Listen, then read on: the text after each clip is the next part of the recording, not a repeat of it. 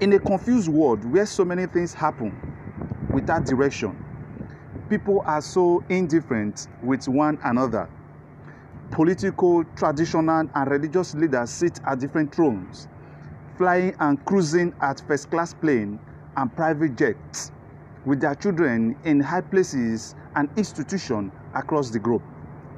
With little or less concern for the common man on the streets. There comes a question What do I do now? It is a question born out of hunger with a quest to do anything needed to belong to the Kahas. This is where we have found ourselves. I shall continue to bring you updates on politics, trending events, and stories. Do always play the audio and download if possible.